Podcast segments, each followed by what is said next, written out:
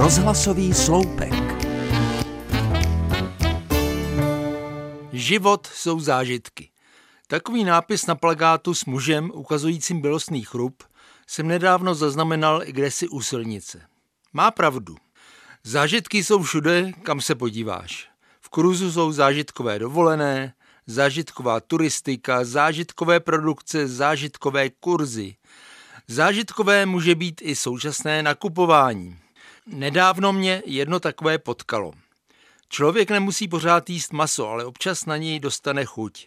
V blízkém supermarketu jsem si vzpomněl na pravěk, kdy moji prarodiče obědvali maso jenom v neděli a vydal se ke správnému boxu. Mezi kuřecími stehny, vepřovými plátky a hovězími bochánky tu ležely balíčky mletého masa na pohled pěkně růžového. Mělněné maso stálo velkým písmem na obalu. Až doma jsem při nasazení brýlí a pod silným světlem zjistil, že lákavý polotovar obsahuje jen 35% vepřového a 25% hovězího se sádlem.